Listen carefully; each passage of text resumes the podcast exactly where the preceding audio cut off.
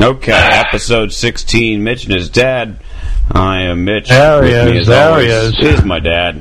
How are you? Well, I'm kind of thinking we're off by a little bit on the Academy Awards, if you want to talk about those, but I have a few little special items here about the Academy Awards that pertain to a little work I did over the weekend, depending on what you want to get into. I was glad to hear see Christian Bale win for Best Supporting Actor. Here's the funniest thing. The newspaper here had a contest where you name all the winners, everything from the director to the best movie, actress, actor, supporting actor. It was about 9 categories. Yeah. So I picked it. In fact, Jenny and I both picked it, and we used the newspapers, our little pick thing. But I didn't send mine in, and I got every one of them right. But here was the thing. I don't think I was alone in getting it right, because all the favorites won. I don't know. I mean, what did you win for getting all right? I don't really know, but I mean, I would not have been the only one. Let's put that way. But no, right. She got a couple of them. Did Jenny get them all? Picking different. She didn't pick Melissa Leo, for instance, for a supporting actress. I don't know. She had a couple of three wrong, and but I don't know what I would have won. But I don't think I would have won like the grand prize, because believe me, the favorites won, and it was no surprises at all. Yeah. So anyway, it was kind of. Yeah, I heard. How can you live in Hollywood and not watch the Oscars? That's so weird. Yeah, I know. I missed all the big stuff. I didn't watch a single minute of the Super Bowl. I didn't watch a single minute of the Oscars. All right, here's another question. There's somebody who lives in Hollywood to ask you. This is like people that live in New York that never go to the Statue of Liberty. Have you ever been to the beach? Yeah, well, I mean, exactly. Have you ever been to the beach your whole life? Why bother, Yeah. Where do you go when you go to the beach? Many times. Well, most recently, the last few times. Okay, you go down there in Venice where all the crazy people are. Yeah. I mean, that just so happens that I go there. It's not a particular preference. I don't really have a preference. When I lived in Orange County, we'd go between Huntington Beach and Newport Beach. Those were the two that we went to the most often. California is one of the few places where you can stand at the end of the interstate, I-10, which ends at the Santa Monica Pier. Mm-hmm. You can stand on that pier. I went to the Santa Monica Pier a few times, yeah. And look back toward the San Gabriel Mountains, and the mountains have snow on them. It's very strange. Yeah. But California is a wonderful place, except that it's terrible to live there. But anyway, I went back. I don't mind it so much myself. You've been there for years. I quite like it, but I've been in Southern California for I'm going on year 11 now, I think. Yeah, because I moved here in 2000. That's scary, like right there. Summer of 2000. All right, so what I'm doing is I picked a famous year on the calendar. That year would be 1978. I think you were born there at October the 29th of 78. So what I did was I went back to the Oscar Awards for the year of 1978. Some of these things will ring a bell. Okay. The best actor that year was John Voight. Mm-hmm. He won it. Okay. No, Midnight Cowboy was long before Midnight Cowboy? This was a movie called Coming Home, and what they did that year, Hollywood, I hated them for this. It was an anti-Vietnam movie, okay? And John Voight and Jane Fonda both won Oscars. She was Best Actress, he was Best Actor for Coming Home. It was a terrible movie. But, anyway, the Best Supporting Actor was Christopher Walken for one of the great movies of all time, The Deer Hunter. That's surprising. Not that The Deer Hunter. I'm just surprised that, you know, it didn't get more awards, and kind of surprised that he didn't know that he was considered, you know. The best supporting actress was Maggie Smith in a movie called California Suite, which was based on a play. And you know who Maggie Smith is. Lately she's played in Lord of the Rings. She's the kind of old witchy looking woman that's got the hat with the pointed top on it. That's Maggie Smith. She's, of course, a much older woman now. Mm. The best director was Michael Cimino for Deer Hunter. Or Cimino, however you say his name. And the best picture was Deer Hunter. Okay. So, Deer Hunter did the sweep. That after the other and that was the 78 Oscars. And what I then did, I moved into a more aggressive category. Go ahead. Now, real quick, I did want to say, I remember when I was a kid, because you had Deer Hunter, the double VHS set thing. Back when those probably cost $100 a pop. Yeah, it was ridiculous. And I remember you had it, and I remember at one point you said something like, "That's not a movie for you." And in my head, I thought, "Oh, there's some dirty stuff in it." And I remember I went to go, I popped it in the VCR one day, just fast forwarded through it, you know, and would check it every once in a while. This is boring. Fast forward. Let me check the second tape. Come on, fast forward, check it. Two guys talking about deer. You know what I mean? And I was just like. And I remember you had come home while I was doing that. And I was like, oh, crap. And I had to, like, put it away. And you kind of caught me. And you were like, were you trying to watch The Deer Hunter? And I was like, yeah. And you were like, you wouldn't like that film. And I thought, like, so I'm not in trouble. So it's not dirty. It's just boring. And to this day, I've never seen it. I think that's just one of those. Well, I know that I need to see it. Everybody, like, gasps when I say I haven't seen The Deer Hunter. I should see it. It's just that my impression of The Deer Hunter was that I was just fast forwarding because it was any very movie with Robert De Niro and Christopher Walken and what's his name that played the brother, the little skinny brother in The Godfather, was a good friend of De Niro that died at a young age. I can't think of his name. He was in that too. But what I thought I'd do is. And I'm going to send you this list by email. It's going to probably take me an hour to type it on my computer. I went through. This is why I type everything to begin with. It took me some time over the weekend. I spent a couple of hours with this. I went through every movie from my movie catalog book that was out from 1978 to 2010, through 2010. And there was thousands, something like 3,300 movies, okay? Well, you're talking...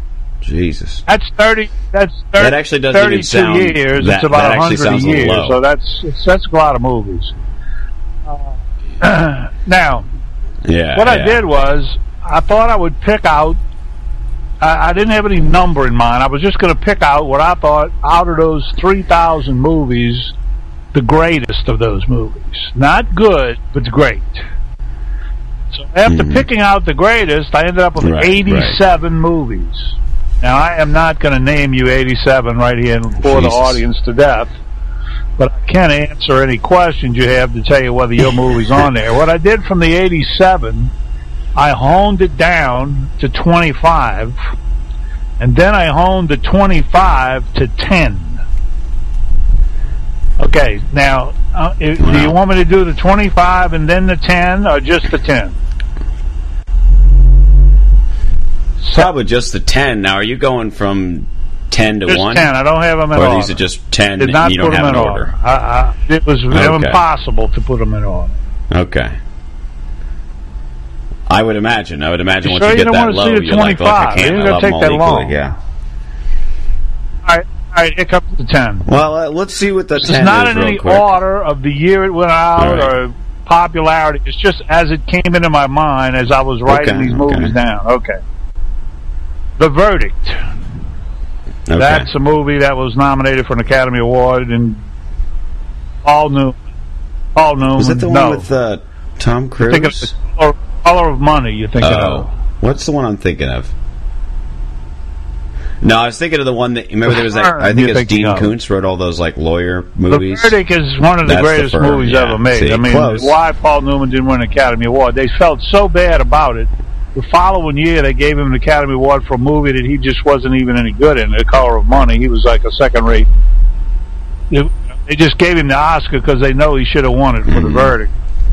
The Verdict was number one. Now, you're going to notice a similarity in some of these movies. The second one, the next one, is No Country for Bad Men, for Old Men. Yeah. Was that the early version? Oscar. Still haven't seen that one. Next one is Goodfellas. Yeah. Next one is Raging Bull. Yeah, great movie. Way should probably be number Oscars. One. I still haven't seen Raging Bull either. The next one is Apocalypse Now. Whoops. There's a problem with the internet connection. Hold on while we get... Okay, yeah, we got disconnected there. That time it was definitely my fault. Okay. Well, that's good to know. Yeah. Okay, so you left off at Raging Bull. That's it. Okay, Raging Bull was the, you know what that is, but it's one of the great movies of all time. Still never seen that one either. Another one of those. I know, a lot of these. All right. There's just too much stuff. I've been over this, there's just too much stuff in the world. Apocalypse Now. Okay, yeah, I remember you mentioned that. I did see that. I liked that one. All the President's Men. I don't think I ever saw that one. Robert Redford, the Nixon thing with the Watergate. Yeah, it was an excellent movie. Okay. Fargo. Also didn't see that. In my top 10. That's a Coen movie. The Coen brothers. Wait, was that the one? No, never mind. I didn't see that one. Oh, it was a great movie. Okay. Then we go with two Woody Allens, Manhattan and Crimes and Misdemeanors. Yeah, I remember I talked to you maybe a year and a half ago, and you were talking about Woody Allen movies. I said, okay, I'm going to rent each one in succession and watch them. And Annie Hall, Manhattan. Annie Hall, Hannah and Her Sisters, Manhattan, Crimes and Misdemeanors. And I don't remember being particularly blown away by any of them, but I don't know how closely I was watching them. I don't really remember. In fact, I think it was probably 2 years ago or something. Yeah, it was before I even got into the last apartment I had. So he racked up about 6 Oscars from those movies. Yeah, I mean, it's one of those, everybody says they're great, and I just need to, like, sit and actually pay attention and watch them. When I send you the list of the 87 movies... What's that? When I send you this list with the 87 movies on it, this gives you an opportunity to watch one a week for 87 weeks. All right. We'll talk in 3 years. I know, granted, a year and a half. But, I mean, you understand, these are new movies, being they all took place since you've been alive. Yeah, These are not my old favorites. Yeah, no, I realize this is not every movie ever made or anything. There's been a lot of great movies that have been made in my lifetime. These are some great movies. Yeah, okay, the next one is The Unforgiven, which is the Clint Eastwood Western, the best Western ever made. Yeah, never saw that one. I'm not a big Westerns guy, though. So the next one is a surprise pick. Okay. Only because I found myself watching it over and over again. A Beautiful Mind. I didn't much care for that one. Russell Crowe was unbelievable in that movie. He was good. I just didn't care for the film itself. Well, it was about a brainy guy. Yeah. That's your 10 right there. All right. I'm sorry. Yeah, that's 10. Okay. Crimes and Misdemeanors. Yeah. Oh, you... That's 10. Oh, that's right. You said Manhattan and Crimes and Misdemeanors. Okay, yeah, that's where I got confusing because you said those two back-to-back. There's 15 I haven't mentioned, which I will not mention unless you want me to. They're in my top 25. But I guess go ahead with the other 15. I'll see how many of them I've seen. Okay, I can roll through these. Okay. All right, the other 15, Sling Blade. Didn't see it. Star Wars episode Return of the Jedi. Really? Over A New Hope and Empire? Yes. Okay. Return of the Jedi was the first of the adult Star Wars. You think? Wow. Oh, yeah. I felt it like...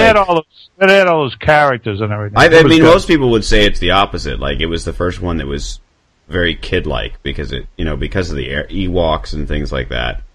I'm alone amongst my friends in that I like Jedi the best. Because I like... Maybe that's what it is. I enjoyed it the most, so I put it in there. Yeah, it was the most, uplifting one. The original Star Wars came out in 1977, so I wasn't able to put it in there. And Empire was 1981?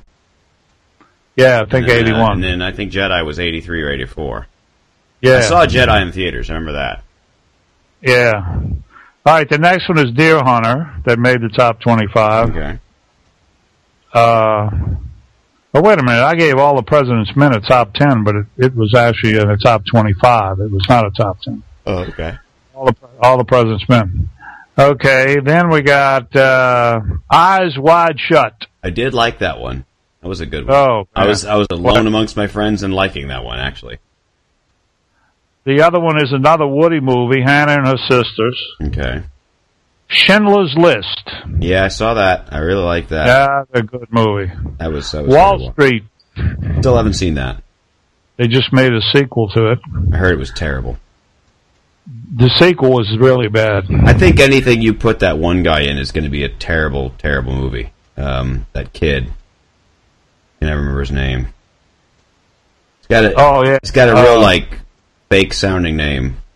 Yeah, I know who you mean. Yeah, it sounds foreign. It's like he took a normal name and then he's like, no, it's pronounced this way. What is his name? But he's terrible. And everything I can't think of a good movie he's been in yet. They like him for some reason. Yeah, I don't know. All right, get it. Continuing with my top 25, okay. Dances with Wolves. Still didn't see that one either. The Silence of the Lambs. I love that movie. The Player. Okay, like that one. Yeah, that was a good one. We talked about that. Yeah. The English Patient. Didn't see that one. American Beauty. Yeah, I loved that movie. That was really good. And Michael Clayton. Did not see that one either. Fairly new movie. Shia LaBeouf. That's the top. That's the guy. Yeah, that's him. Even his name makes me angry. I don't know why he does. Why he uses that name? I know. When I saw the name written down, I was like, it sounded like a black actress. And to find out it's like some lame white guy. Yeah, it sounds. Sure, that's a very good way of describing it. That's exactly what it sounds like. Just Shia LaBeouf. Yeah, with a name like that, you better be a good actor. Because if it's going to take me that long to figure out how to say your name, you better be good. I'm trying to think of the other movie I saw him in recently where he was a bomb in it. I mean, let's see. He was in that Indiana Jones crap fest. He was in both Transformers, which were both. This is a movie where he's under court order to stay in the house. He's got the ankle bracelet thing on, and there's a girl who lives next door, and he's trying to prove he's innocent of something, and she moves in with her parents, and then he sees her moving in, and he only has a certain amount of space where he can go outside, up to the boundary of the house. So he's always struggling, she comes over and all that stuff. But it was it was New York, I Love You, Eagle Eye. It's one of those. No, it wasn't New York. That was a good movie. Disturbia. No. Disturbia, that sounds like it. That was a horror movie, though. I'm pretty sure. Was it? Yeah, it was one of what they call horror or gore porn or something like that. Basically, it's just gory stuff. Or torture porn is what they call it, yeah. He hasn't done that much recently. It's all Transformers and stuff. And then in 2009, he did New York, I Love You. In 2008, he did Eagle Eye and Indiana Jones. Eagle Eye! Eagle Eye was the one? Hmm. Is that the one? I don't know. I have no idea. Just looking through his list, I'm like, every movie... And sounds about right, though. Oh, I remember seeing that poster where he had this stupid mustache. Okay, well, no, that wasn't it. He didn't have a mustache in the movie I'm thinking of. If you want to live, you will obey. It says, Jerry and Rachel are two strangers thrown together by a mysterious phone call from a woman they've never met. That doesn't sound like you're talking about all. I don't know.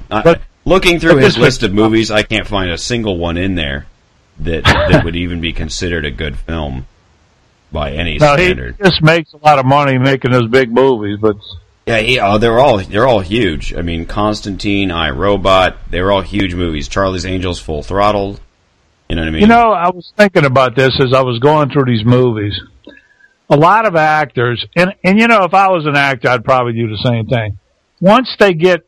Oh, it is Disturbia, by the way. It is Disturbia, my bad. Yeah, I think it is Disturbia. It wasn't a horror movie. Okay, I thought it was. But anyway, I was thinking about how when a movie actor gets to a certain level, usually superstar, they start making movies just for the money. Yeah. Now, I got to tell you, my best friend, Robert De Niro, does that himself. I mean, that sucker must have made 20 movies last year. I mean, he is in a lot of movies, and he's not the star of the movie sometimes. He's just a... you know, the weird doctor or some kind of thing. You never know what he's going to be. But, I mean, he's always good, but, you know, they money movies. They movies. I mean, do you think at this point he's really doing it for the money? Yeah, I think there's got to be a reason he's making some of these movies he's making, because, I mean, they're not, you know, they're very insignificant movies. I don't blame him. I mean, I probably would do exactly. I wonder if it's just one of those things where you just kind of, you know, he just loves making movies so much he doesn't even care. That's what I wish it was. And people just pick him and go, hey, you want to do this thing? And he's like, yeah, yeah, I got that week free. Well, if he's in the cast, he's going to sell tickets. Yeah, you know? And he doesn't. That's what they did with Brando. You know, they paid him $10 million to be Superman's daddy for 3 minutes. You know who we haven't seen in years? Al Pacino. Who's that? Al Pacino. What's he done? He hasn't done anything recently. Oh, you know, actually, there's a documentary on HBO. I haven't watched it. I don't think I will watch it. It sounds pretty boring, but I saw the description on my on-demand where he was doing a Shakespeare play. Oh, yeah, but that's been on for years. No, I didn't know if that was like a recent... It's like a documentary about him making it or something. I don't know. Yeah, it's Richard III, the play Richard III. Yeah, there we go. That's the one. Yeah, I saw that. I probably saw that 5 or 6 years ago. TV movie, You Don't Know Jack. Oh, I did see that. That was really good. You see that one, You Don't Know Jack? No. It was about Jack Kevorkian? Oh, yeah, I did see that. Yeah, that was really good. Yeah, that was... Terrible title. That was an HBO thing. Yeah, that was a good one. Then he was in the Being Frank TV show, or the Being Frank show, a TV series. He was in one episode, and then The Son of No One. Apparently it's out this year. No, I haven't seen that. Maybe it just came out. It says 2011, but it doesn't say like coming soon or anything. It hasn't come out yet. Yeah. So there we go. But that's he doesn't make... I mean, Robert De Niro, if you started rambling through, you'd find a lot of insignificant movies. Oh, I don't doubt that at all, yeah. Past 5 years or so. I mean, he's rolled through them. I mean, he's in... He's in all kind of movies. Yeah. But the guy that really has sold out the most is, what's his name? Francis Ford Coppola's nephew. Sofia Coppola? No. His name's not Coppola. His name is... Yeah. He won an award for Leaving Las Vegas, which is one of my top 87 movies.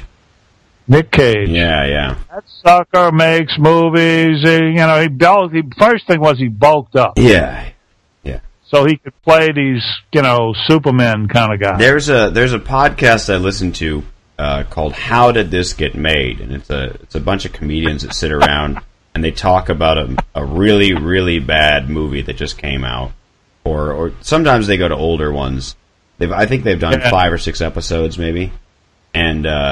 They just did that Drive Angry in 3D, which apparently that's the actual title of the film. It's not Drive Angry : in 3D, like as a side. It's like the title of the movie is Drive Angry in 3D.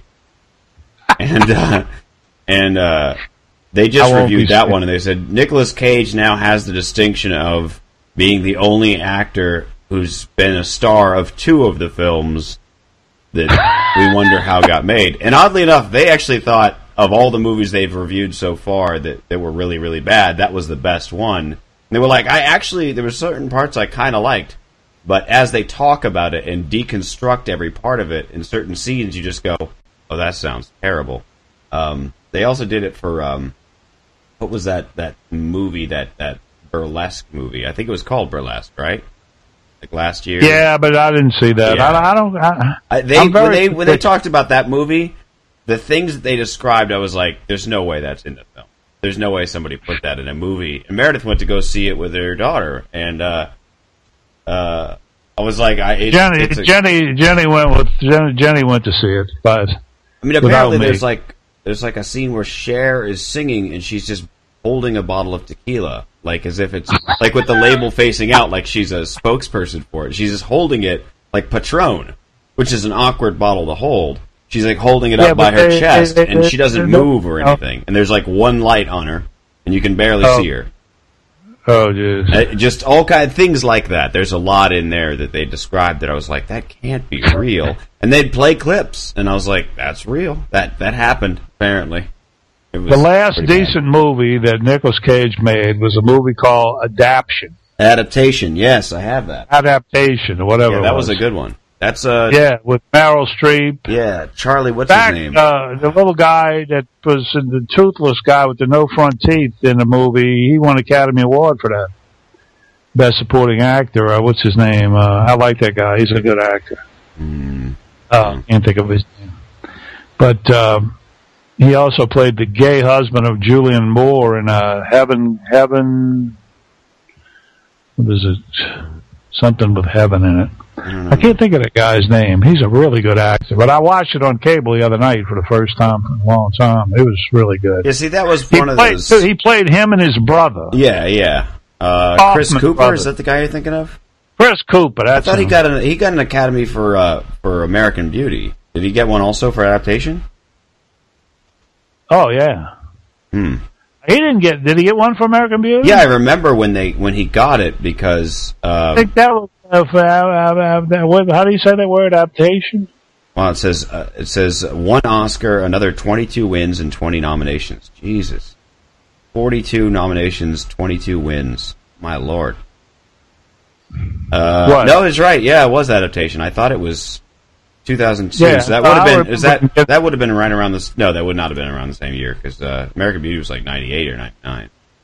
Huh. Yeah, well, both of those movies, one American Beauty's in my top 10. Yeah. But both of them are in my top 25, and both of them are in my top 87, obviously. He's a really good actor. I can't remember. What's the one with Heaven? Heaven? I don't know. You see a list of his movies there? Yeah, let's see here. I was looking at his awards because I remember specifically seeing him get an award, and they said...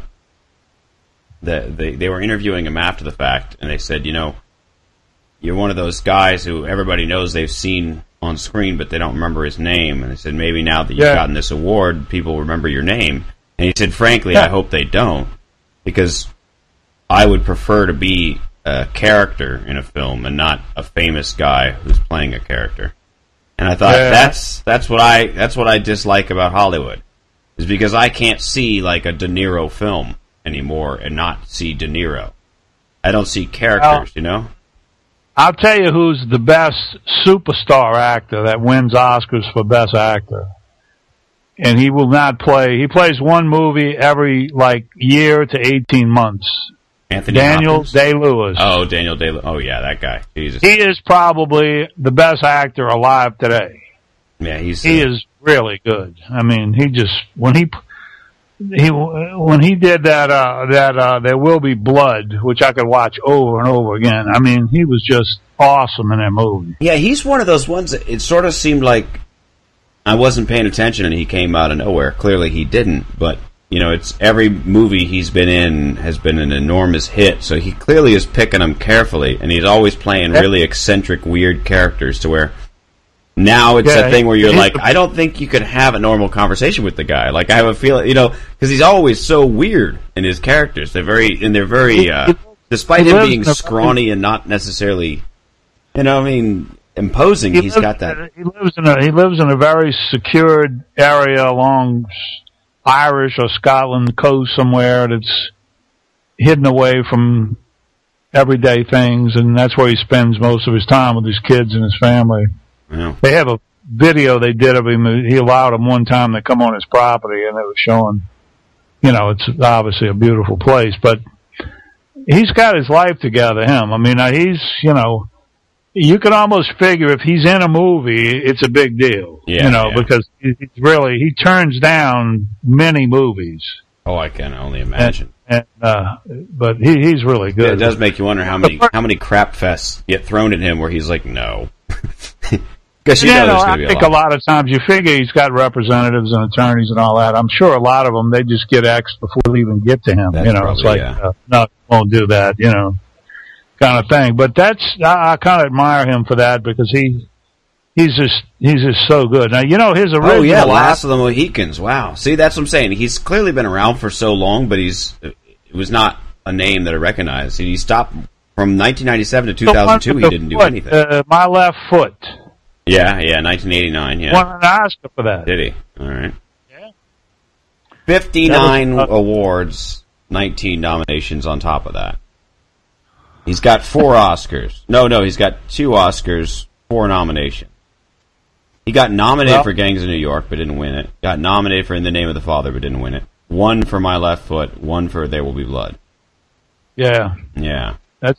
2-1 for. Yeah, that would be the guy. He's a beauty.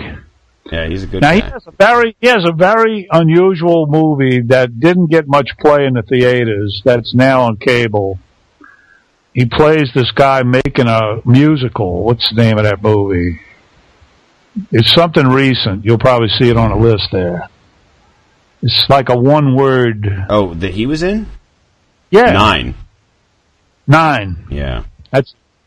And so I watched it the other night just because it was in it. I've never even heard of it. Yeah, I never heard of it either. Man, it was exquisite, really good. Yeah? Oh, yeah. I mean again, he's in it, so that's a good... It's one of those artsy kind of movies. It's not a blockbuster or anything. On the movie poster it says, this holiday season, be Italian. Whoa.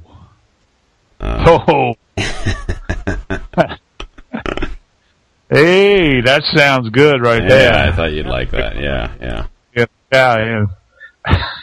Yeah. And he's done some bad films, but I really like him in everything he's ever been in, is Gary Oldman. Oh, yeah. But he plays in a lot of movies, just kind of... Yeah. He's done a lot. He's a really good actor, though, that guy. That's, you know, looking through his resume, you know, like his list of films is so interesting to me. Like, you know, if it's Sid and Nancy, he was Sid. In a movie called Jesus, he was Jesus. And you know what I mean? Like, and all these different movies where it's like, you know, Rosencrantz and Guildenstern are dead. He was Rosencrantz. You know, it's all this different stuff. How about Dracula? And he was Bram Stoker's Dracula. He was Dracula. But it's like now look through things like he played Sid Vicious, he played Dracula. And he played, like, an uptight right-wing politician. And then now in The Dark Knight, he's like this family man cop. It's like, that's range. He did an improvisation in the Dracula movie, according to the magazine article in Vanity Fair years ago. There's a scene in there where he's got the guy sitting at the table with him. He's serving him dinner. And, I can't remember now what happens. I think the guy cuts himself with his knife. And Ullman picked up the knife and licked it. Oh, that was when he was shaving him. Yeah. Yeah, something. Yeah, it was the other guy's blood though. Yeah. But yeah. He did it and it was not in the script. That's the thing I remember about the movie. Of all the things I remember, the naked sirens running around. Of course, but the licking the knife was too much. That was good. Yeah, that's just one of those movies you can come back to a lot. You know, I really liked it. A friend of mine uses that. The original A friend of mine uses that as his date movie. Whenever he has girls over to watch a quote unquote watch a movie, he always puts that one on. He's like, works every time, buddy. It would. That kind of thing where, you know, it's it. You know, if you watch the original Dracula with Bela Lugosi, mm-hmm. the whole movie is worth waiting for him down in the cellar with the cobwebs and the giant spiders and pigs running around on the floor. And he goes, the blood is the life. Oh, man. Bela Lugosi, they even made a movie about his life. It had Johnny Depp in it. You ever see that movie? I don't think I did, no. It was about Bella's life, you know. Hmm. It was done like a comedy kind of thing. Johnny Depp is so good at that type of movie. Well, you don't know whether he's serious or not. I miss when Johnny Depp was under the radar a little bit. He did really good films, but he was sort of under the radar, and so he got like neat artsy films. Yeah, I miss those days. Now it's, you know, Pirates of the Caribbean. Yeah, yeah. Everybody says Caribbean, by the way. I don't like that, but that's what everybody says. Caribbean is all you ever hear. Well, they can say Caribbean all they want. I like to say Caribbean because it's actually named after a tribe of Indians that Christopher Columbus got rid of, called the Caribs. Uh-huh. That's why he got rid of them. What does that mean? Well, he didn't kill anybody, but they. So the sailors on his ship, he left the sailors on his when he returned from the Americas back to Spain the first time. Mm-hmm.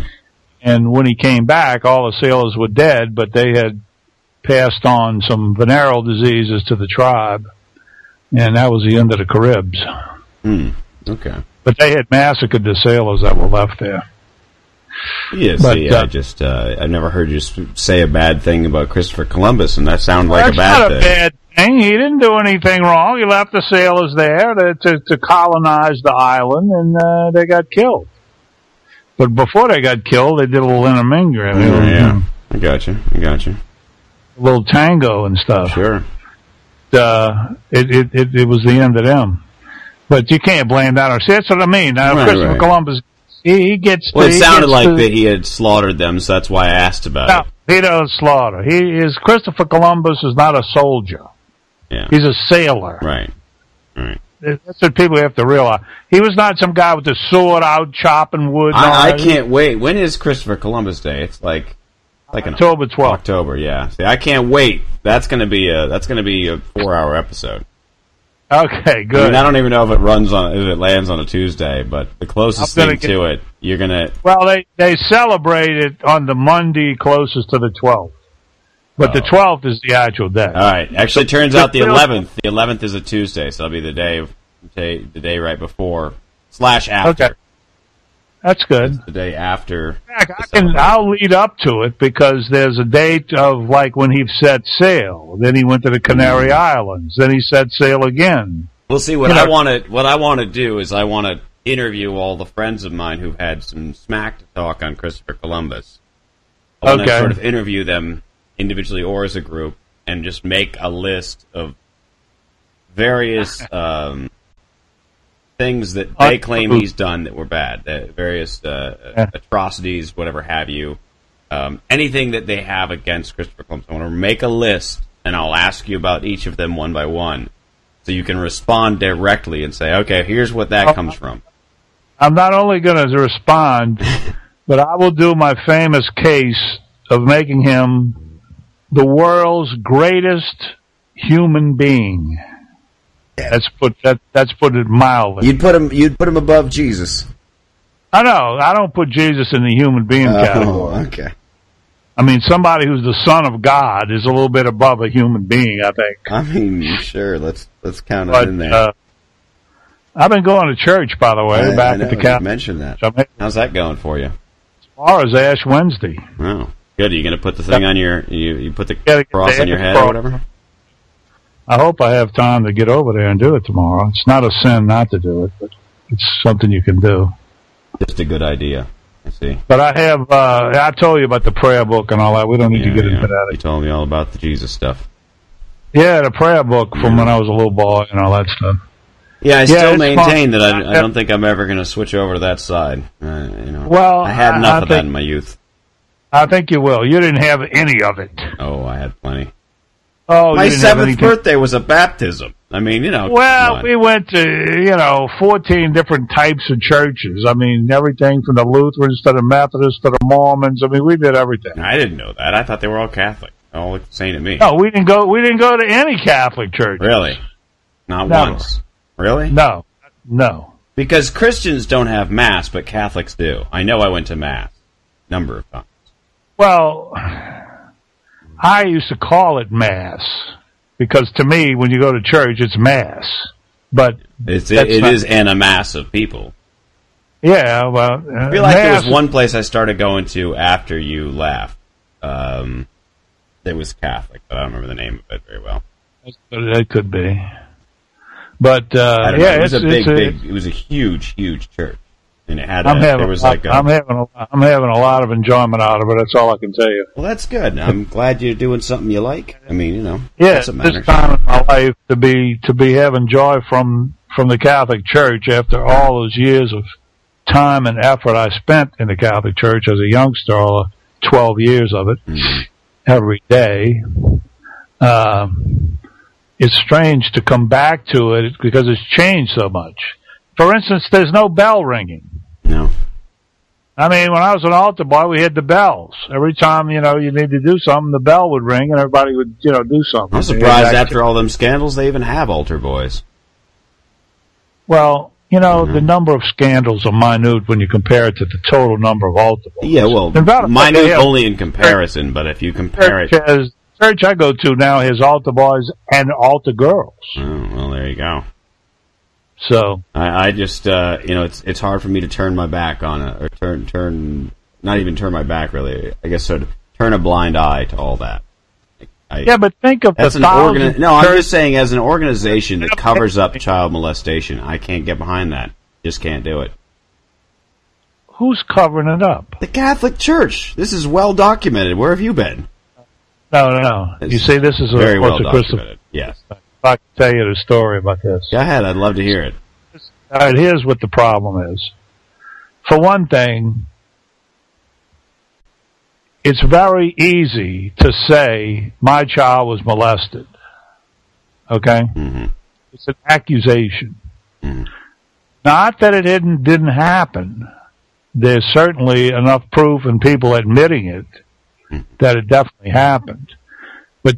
you got to realize if it was a huge company of some sort, and I mean a massive corporation, they would have to treat all these things where, we got to have some evidence of this. We can't just go by somebody reporting to the newspaper or something that they had a molestation. So the fact that the church is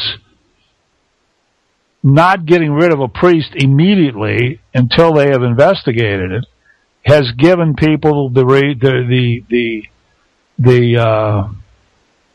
opinion that they're hiding something. What they're really doing is just trying to find out whether it actually happened and under what circumstances. Theoretically, I agree with you, but okay, well, that's all it is. I mean, to say that the Pope or the Cardinals or Rome or some Catholic diocese is some sort of conspiracy cover-up of these massive number of priests that are preying on young boys is so blown out of proportion. It's just ridiculous. I mean, there's the one is too many, but I'm saying there are documented cases of a priest being found on a number of, let's say, 3 or 4 cases in one town, and they go, okay, that's a little weird, so they'll take that priest and move him someplace else and hide it up, cover it up, pay out the family, whatever You don't really know, what you don't really know about that story, the same way as politics stories, what you don't really know about that story is, by moving him someplace else, you don't know what happens after that. Yeah, he kept on preaching in a new place, had new scandals. This is, I'm telling you, it's very well documented these days. Yeah, but you know how many times that happened? How many times has that happened? I don't have a number. Okay, enough to where, Let's say it's 10. Okay. Out of tens of thousands. Of priests or of children? Either way. Either number. What I'm saying is it's no different than the number of coaches that molest kids in the baseball team. I mean, there are adults, men in this case, that molest kids. There's no doubt about that. Yeah. And they're out there in a lot of different spots. Now, the fact that it's the priesthood and the fact that the priesthood portrays itself as this celibate, pure, clean thing, it makes it a bigger story. Mm-hmm. I mean, the media loves to tear down anybody who says, I'm this or that, and they can disprove it or try to disprove it. That's what the media does, particularly now we got the internet. Yeah, well, media. Everybody loves to hate a good hypocrite, that's for sure. Yeah, there you go. So it's just that's the way you got to take it. It's not any different than any other, you know, like the Cub Scouts and the Boy Scouts. You hear the stories about there's been people doing that, you know. You don't hear them in as higher of numbers. There hasn't been a scandal on the level. I would say the numbers are way over the priests. I have to look that up. I guarantee the priest is not 10 of them. You find 10 where the priest actually, without a doubt, not by somebody's accusing them, but either he admitted to it or the church admitted to it. Find 10 of those. You're not even going to find 10. You'll probably find 100. 10 priests or 10 kids. Just 10 cases. 10 priests. Yes. Yeah, I'll find that. I'll find it and I'll email it to you. It'll be. I don't know if it'll be the Washington Post necessarily. Might be the New York Times or. Believe me, I have no desire to say that I'm on the side of people who molest children. I'm not saying I wouldn't begin to assume that or make that a such. You have to sort of sit back a moment and think of it that, you know, these are some people that are doing some bad things, mm-hmm. and it is reflecting bad on the other priest. There's no doubt about that. I was thinking the other day that I could really go for there actually being a God if he was a more instant and hands-on God. Like, it would be nice if when people got out of line, a hand reached down and spanked them real quick. It was like, no, like a dog. And just said, don't do that anymore. That would be great. I think we'd all be very cleaned up if that was the case. I think we'd all be much better people. If you stepped out of line and his hand reached down and stop that. You go, okay, all right, I'll knock it off. And so this is where I get into that thing of like, well, this is why I say, like, all evidence suggests there's zero God ever. You take situations like Catholic priests molesting. I marvel at the idea that there could be a true and just God who would let his highest of holies of appointed, you know,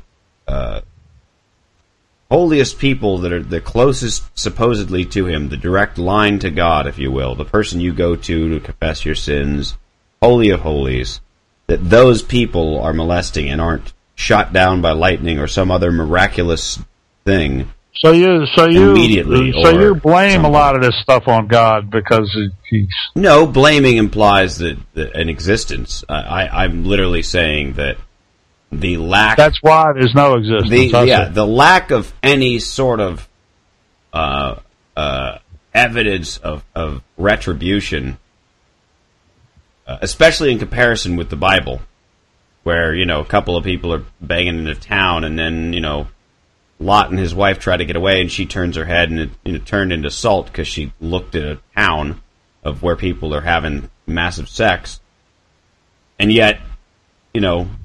Now in modern times where that kind of thing we would have documented proof of, we don't ever see anything like that. We don't see, you know, wicked smiting. There's no raining for 40 days, 40 nights, flood the earth. None of that. All the stuff that was magnificent and miraculous all happens conveniently before there was any way to take a record of it. It was just stories. Can I mention something to you? By all means. The Old Testament, which is what you're talking about, the Old Testament is everything that happened before Jesus. The Old Testament is not to be taken literally as an actual historical event. Now, all the Baptists and the Methodists and the Lutherans and the Protestants are going crazy if they're listening to me right now, because they do believe that it is the actual word of God written on tape or by Moses. Right, right. With inspired by God. The Catholic Church, and I don't like to speak for the Catholic Church, so I'll just speak to what I believe I've been told in the many, many, many years of Catholic teachings, is that they're like stories. They have a point to them. They're trying to tell you something. Sure, sure. There's a tremendous amount of sex and violence in the Old Testament. If you read it, it's almost like a horror story. People with 5 and 6 wives, people killing their children, you know, all kinds of, I mean, just unbelievable things. Mm-hmm. So if you think about the time in which it was written, and there needing to be some sort of law to make it civil, that's what that's all about. That's what those stories are about. They're about trying to get a civilization that's not just animals. No, we're on. That's absolutely. And that's what it is. It's not. It's not that, you know. It's not that. Now, there's people are going to tell you they found Noah's Ark. Yeah, yeah, it's all a bunch of. I'm with you, and that's been. So that's. I'm perfectly okay with that, and I firmly believe that's the case. But that's also that brings me to my evidence, if you will. It stands to reason, using Occam's razor, if you will, that if you have a lawless people and you want to keep them in line, and you can't watch that, we didn't have security cameras, we didn't have all these different things back then. We didn't have way to keep, you know, a whole civilization. So if you just tell them, look, we're watching. Well, I don't see you. Well, we got you. Well, okay, there's a guy in the sky who watches everybody. And your voice is breaking. What's that? Your voice is breaking. Doing what? Time out. Oh, my. Time out. Your voice is breaking up badly. I didn't hear a word of what you just said. Oh, can you hear me now? Hello? See what's happening. Yeah, that's better. Okay. Right. So if you say to lawless people, we have, you know, this guy in the sky who watches everything, and if you step out of line, you'll burn for all of eternity, so on and so forth. I'm not saying this is literally in the Bible, just as an example. And you basically scare a culture into behaving. And in fact, it works, and they do behave. That makes perfect, absolute 100%, makes absolute sense to me. I have no problem with that. And in fact, I think that is the entirety of religion, is keeping lawless people in line under a law that they can't argue with, because it comes from an ethereal void of which they can't actually attach themselves to or get a hold of or try to reason with or go to court with. And it happens in an afterlife, so you never actually know if you're going to be, you know, harmed for doing whatever it is you're doing. That, to me, is the entirety of religion. It is and was a way to keep lawless people in line, and I don't see a problem with that. But I think that we've grown beyond that, and that's, I guess, what I'm saying is the reason why I don't buy into any religion is because I don't think that it serves that purpose any longer. Let me give you an explanation that would be more from what I would call intelligentsia of the church, which would be people that are very strong believers, usually in the Roman Catholic Church. Okay. Not priests necessarily, although some of them would be. This is the way that I've come to the realization of it. Haven't been taught, believe me, 12 years in my most formative 12 years of my life of these kind of things. You do slowly piece it together in your own mind.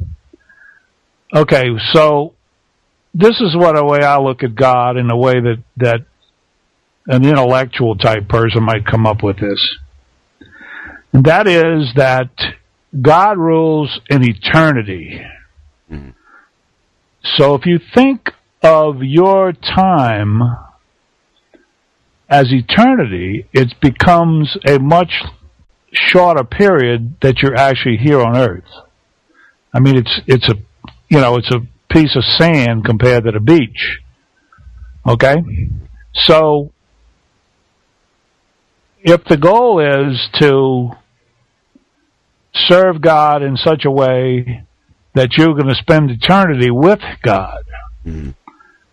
In total, absolute, whatever it is, joy for eternity now, okay? Forever, whatever that is. We don't know. No one has ever been able to figure that out. Okay, so now you can see that the things that happen on Earth, some of which is very nasty and horrible things, there's always eternity as the payoff. Okay, so if you're a person that is against the laws and does nasty things and doesn't believe in God and criticizes him and does things that God would want you to do, you could say, well, God's letting you do that because he can make you, he can pre-exist everything. Mm-hmm. Well, he also gave you that brain for you to kind of make your own mistakes, but everybody is not going to live an eternity with God. Yeah. Okay? Yeah. And those that are going to live an eternity with God may have a tough time while they're here on earth. They may lose a leg. They may get shot. They may get a disease. They may get killed. They may do a lot of horrible things or have horrible things happen to them. And you would say, you know, get killed in a war. And you would say, geez, why would God let a guy with 3 kids and a pregnant wife get his head blown off or get his legs blown off? Well, it could very well be that that guy is going to spend eternity with God. Okay? Mm-hmm. So if you think very deeply about what I'm saying, because I'm doing this in a very simplistic manner, you just think very deeply about eternity with God. Mm-hmm. That's the payoff. I argue that that God does not need to be a part of the equation. Well, the reason he's part of the equation is there is no other eternity. There's death, just the end. Yeah, yeah. But there's basic, you know, laws of thermodynamics and whatnot, and laws of physics. There's no creating energy or matter, no destroying energy or matter. So yeah, but when you get into philosophy... There's physicists that believe in God. I'm not saying there isn't. I'm merely saying that I take a scientific route to this. The sum of my beliefs... scientific route to God. Well, my scientific side of it is this. I have overwhelming problems. Make a prediction. What's that? You will come to God, and I'll tell you why. Okay. It's on your mind a lot. You talk about it almost every week. At some point in the conversation, we get around to the subject. Yeah. And the fact that it's on your mind, although in this case we could call it a negative, the fact that it's on your mind means you're headed that way.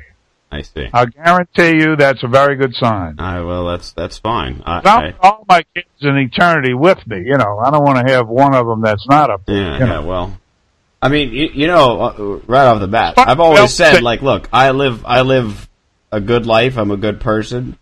You know, by all standards of the Catholic Church, I'm more or less in line with that. You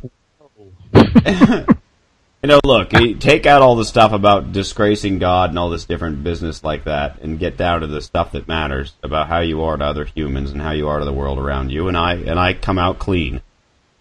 How about the 10 commandments? That's all you got to worry about. Well, I'm not killing anybody. Okay. I don't covet my neighbor's wife. Do you use the Lord's name in vain? Of course. Constantly. Okay. Do you go to this church on the Sabbath? Absolutely not. Okay, I'm just telling you. You do not follow the 10 Commandments. No, again, you take out the God stuff. You have to take out the respecting God part. And like I said, I come out clean. Take out the respecting God stuff. Talk about the things that matter to humans, like living in harmony with the people around you in the world. And I come out pretty good. So I feel like in that great book in the sky, when they look over the books, so to speak, they'll be like, all right, I don't much care for the fact that you didn't believe in God. But, like I would make a very strong argument for why I didn't. And amongst them, his spokespeople have not been the nicest people in the world to me.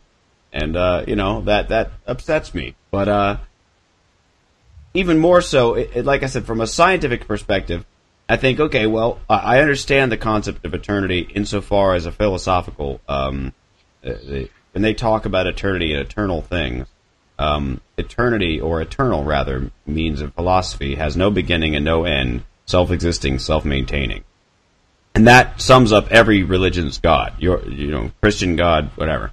So in this case... We do realize that these definitions are man-made. That's fine, but that's okay. That's the problem, is that the only way to every religion, any belief system, you can never have a beginning or an end. You just can't. Because your brain goes to that beginning or end and goes, well, what was before that? So the only way that you could have a god or a system or anything is with eternal. That's all there is to it. It doesn't. You can get a headache trying to figure it out, but right. Well, this is what I'm saying. If you tried to think of what was going on before there was the Earth. Well, there's scientific evidence of what was going on before the Earth. I mean, well, there's evidence, but they can't answer that question. They're going to give you a possible. They can give you a pretty strong mountain of evidence.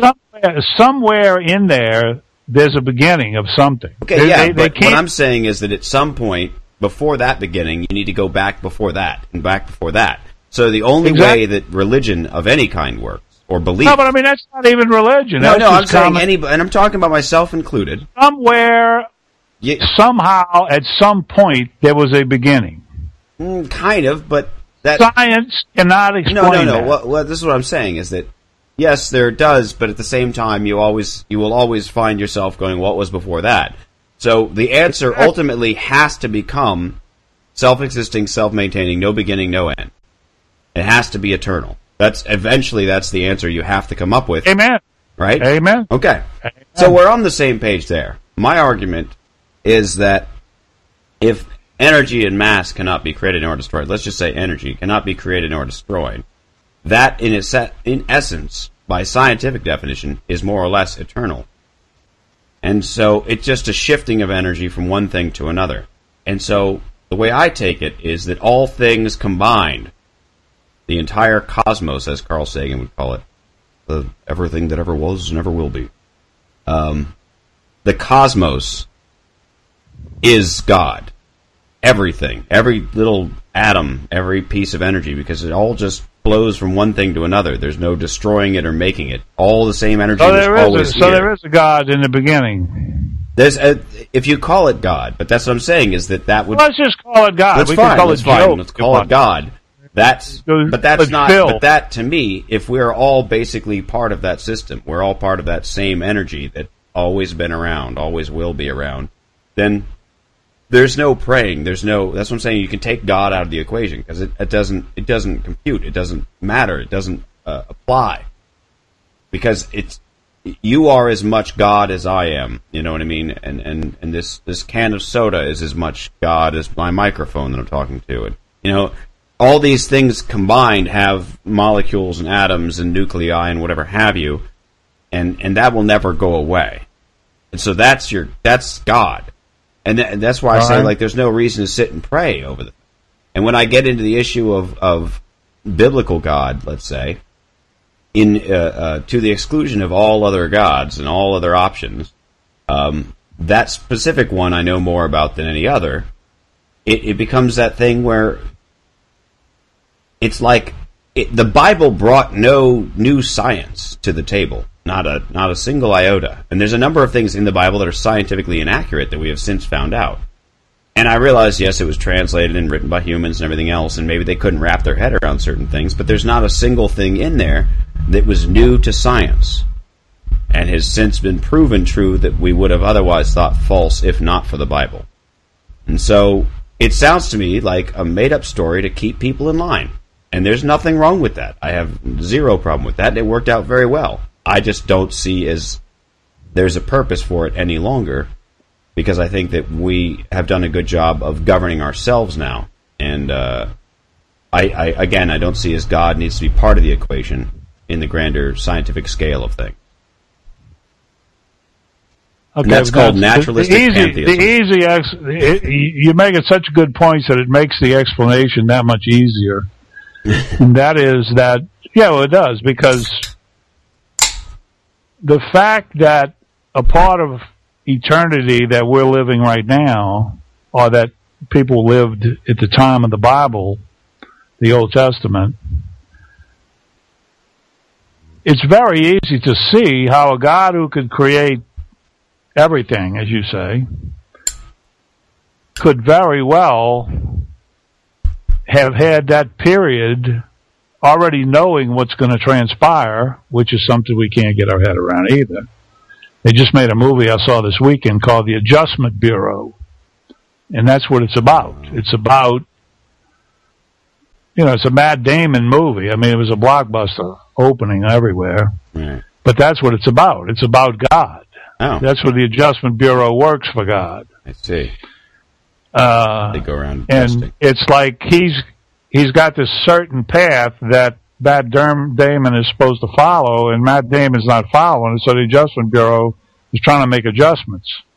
But anyway, it was interesting. Badly written movie, but it was interesting. Interesting thought. Anyway, yeah, it was just kind of, you know, there was no way of reasoning it. But so again, all this fits my eternity story, and that is that there are times when God's hand was much more present in the forming of human nature and human history and human science. His hand was much more on the controls, and possibly that's what resulted was the Bible, so that it had its meaning at that time for what it's supposed to do. Now, as you read it now, some of it is sort of predicting things which did happen in some cases, but it's the only document we have that has that feeling of the presence of God in daily life. You know, we don't really have that any other place. His presence is there, you know, where Moses is talking to him, you know, and Abraham is going to slay his son for God, for the faith he has in God, and God stops him. So it's the only thing we have that has that God presence with us, you know. So I think that's what makes it important. And then the New Testament, where the Son of God, the Messiah, so to speak, that was talked about in the Old Testament, shows up. And it is much more interesting to read, the New Testament, in my opinion. I mean, I find the New Testament very scholarly and with a lot more meaning to it. But these things that all happened at some period 2,000 years ago, apparently God felt it was needed, I guess you could say. So, I mean, I guess is your theory that he, or God, he or she, I suppose, the being of God, created all these various universes and galaxies, billions of millions of trillions of light years away, and Earth, and focused especially just on this one? Or you feel that he's probably done the same thing on these various other worlds as well? Oh, I don't have any way of knowing that. I mean, no, I'm not asking what you know. I'm asking what you think. No, there's no way. I'm asking what you think. I don't even. When I think of the amount of time it would take to travel, I think if we someday devise some kind of a thing where we can go millions of miles in a matter of 2 days or something, that would be the only way we would ever find anything like that, because I don't think there's anything within our reach that's anything like lifelike. I think there's that's just the way I look at it. I don't think in my lifetime there's... Oh, did I lose you? What's going on here? Than the speed of light, for instance. Well, they say and you get to, you know, right now, like they're talking about putting up space stations over a 200-year period, you know, where they build one and then you go another 100 miles, you build another one, and you go another 1,000. Sure. You know, so it's a stage thing. Yeah, once we get to self-replicating nanobots, we'll all be gray goo. There you go. There's a story written by Isaac Asimov in 1956 called The Last Question. It's a short story, and probably one of my favorite stories of all time. I happened upon it once years ago, and I read it probably once a year. I love it so much. Wasn't he a Jewish guy? I have no idea. I think he was a Russian Jew. At any rate, the story is about, it starts off, I would love to like make a short movie adaptation to it, but it's basically these two engineers are sitting around having drinks and celebrating building this supercomputer that basically can answer any question you throw at it in a matter of, you know, nanoseconds. It's the most powerful thing, and it's like 10 miles wide, and it's I'll see if there's an easier way to explain what it is. It says Multivac was self-adjusting and self-correcting. It had to be, for nothing human could adjust it and correct it quickly enough or even adequately enough. And so, it's a very intelligent computer. Let's put it that way. Exceedingly intelligent. It just knows. There's a sum of human knowledge is right there at its fingertips, and you can ask it something. So these two men are having a drink, and it also, I guess, creates energy. Something like that. I'm trying to remember exactly how it is. I'm looking at the story. But it's basically... it's all the energy and all the knowledge you'll ever need in this one giant, giant machine. And so one guy asks the other guy, when they start getting into a drunken conversation, he says, well, eventually it's going to run out of energy. He says, no, it couldn't possibly. We have more energy than we'd ever need for 1 billion years. And he goes, yes, but what after 1 billion years? He's like, well, there's this thing that they can pull from and that thing that you can pull from and all this different thing. And he said, but eventually it has to run down. It's entropy. And he says, no, there will be forever. There will always be this. You know, you can always pull from something. And so he says, well, ask the multivac and we'll find out. And the question was basically, how can the net amount of entropy of the universe be massively decreased? As in, could you stop the rate of decay in the universe at any point? And the machine spits out insufficient data for meaningful answer. And then the story goes on throughout generations of the multivac. Every 10,000 years you check in with the multivac in this story. There's 4 stanzas, if you will. And every time they checks in, it's like 10,000 years, and the multivac gets smaller and smaller and smaller, until the final thing is that the multivac is everything, and is all the people, and is all the universe. It said, here's just the last paragraph. Matter and energy had ended with it, space and time. Even AC existed only for the sake of one last question that it never answered from the time a half-drunken computer 10 trillion years before had asked the question of a computer that was to AC far less than a man was to man. All of their questions had been answered, and until this last question was answered, AC might not release his consciousness. All collected data had come to a final end. Nothing was left to be collected, but all collected data had yet to be completely correlated and put together in all possible relationships. A timeless interval was spent doing that, and it came to pass that AC learned how to reverse the direction of entropy. But now there was no man to whom AC might give the answer to the last question. No matter, the answer by demonstration would take care of that too. For another timeless interval, AC thought how best to do this. Carefully, AC organized the program. The consciousness of AC encompassed all of what had once been a universe and brooded over what was now chaos. Step by step it must be done. And AC said, let there be light, and there was light. Just remember this. Computers will always be garbage in, garbage out. Just remember that. There's nothing going to happen to a computer that wasn't put in there by a human being. I understand that. The computer's not going to wake up one morning smart. No, it's not that. Throughout the story, basically what happens is man becomes part of this machine.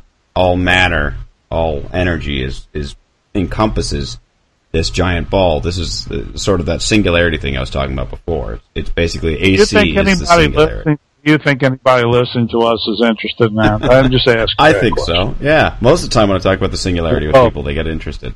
Whoa. All right. I don't know. I got some geeky friends. I'm fascinated by it. But the idea is that this thing would basically say, well, I guess I'll create a universe.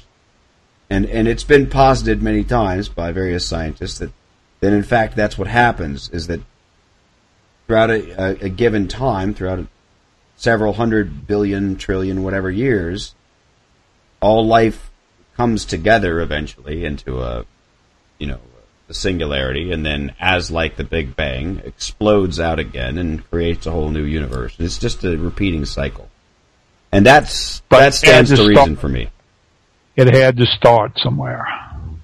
It's an Ouroboros. It had to start. Okay, then what's before the start? That's what I'm saying. You have to always return to what's before the start, which means that you have to eventually say everything was always there, or something was always there.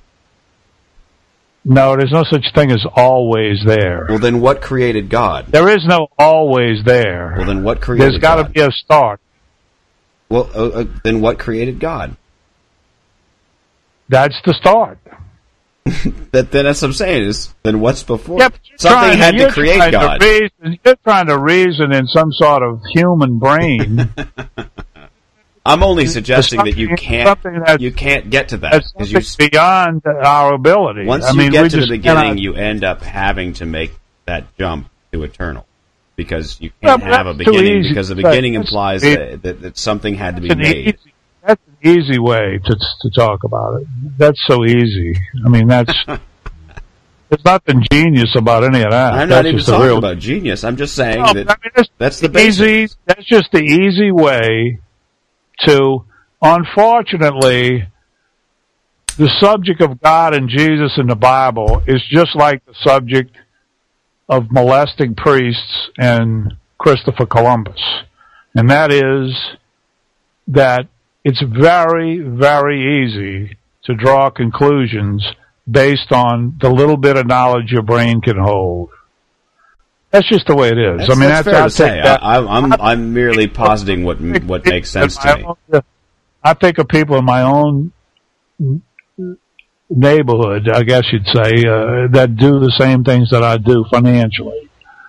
And I think of people outside of that are so uninformed and misinformed about that subject that I know so much about,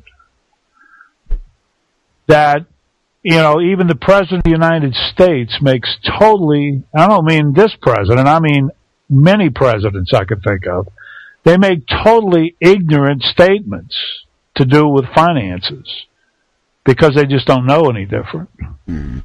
And so, because of that, and because of the tremendous amount of communication we have right now in our present lives, it's a deteriorating factor in my mind, but anyway, there it is.